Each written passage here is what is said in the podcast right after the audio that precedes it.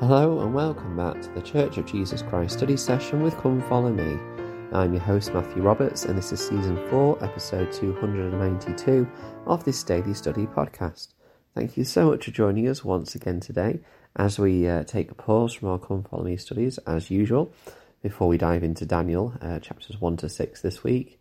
Uh, today we're going to have a look at any listener comments that we've had and also share something else that's been studied aside from the Come Follow Me materials. Uh, today, um, we did have a listener comments. Uh, it was about the uh, the dry bones that we found in Ezekiel, uh, Ezekiel thirty-seven. Uh, it says, um, our, our, listener says, I, I totally use this as a Halloween lesson and taught my kids that if they let the spirits of the Lord come in them, they too can rise up like dry bones and become zombies. I mean, new creatures in Christ. Um, I thought that was a very nice um, kind of link to well, actually, it is Halloween today. So, obviously, the dry bones lesson and skeletons forming themselves to create people is a, is a wonderful Halloweeny uh, themed lesson. So, if you want to kind of dip back into Ezekiel today, that's a perfect opportunity to do so.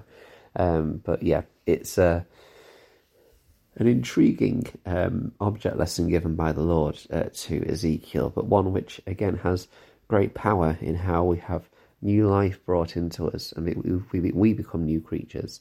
And of course, the, the comparison and link to how it can be applied to us um, becoming new creatures in Christ, um, rather than just the kingdom of uh, Judah and Israel being uh, brought back together and being given new life.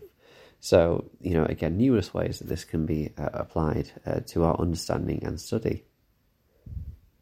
So, the thing that I want to share today um, is linked to John chapter 21. Now, if you remember, a few weeks ago, we um, I shared about the uh, difference between Peter, um, the disciple of Christ, when he first met the Saviour um, in John um, on the fishing boats, and how he was afraid to be near the Saviour when he saw the miracle that was produced uh, with catching the fish. And then the difference between that and the Peter that we see in John 21, where he runs to the Saviour, he swims to the Saviour to be near him when he has the same miracle shown to him.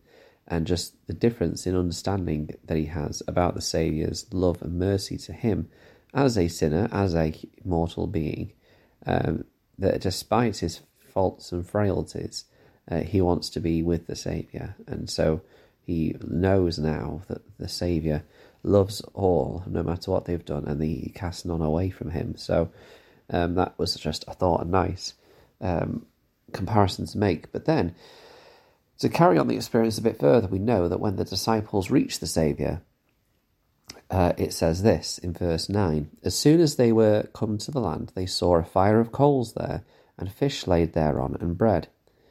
Now, two things there. The Saviour seems to have his own fish um, that he has, which I thought is interesting, um, considering that he has just, you know, given them the opportunity to catch all that fish.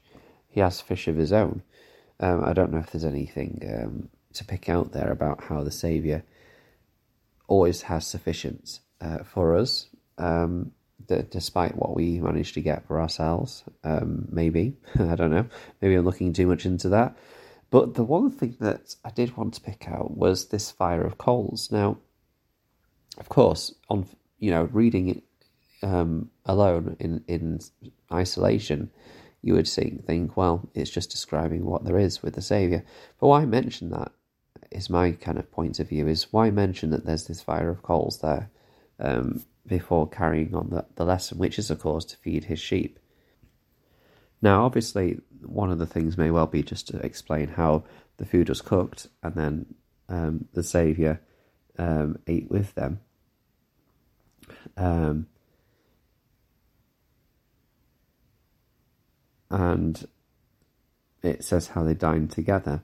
But there's there may be something a bit more to it. Uh, this phrase "fire of coals" is used, uh, and it's to describe this kind of small pit that has been created with coals um, that they um, are able to cook the fire, uh, well, to create fire with in order to cook things. Um, now, there is one other place in the Bible where we see this fire of coals phrase.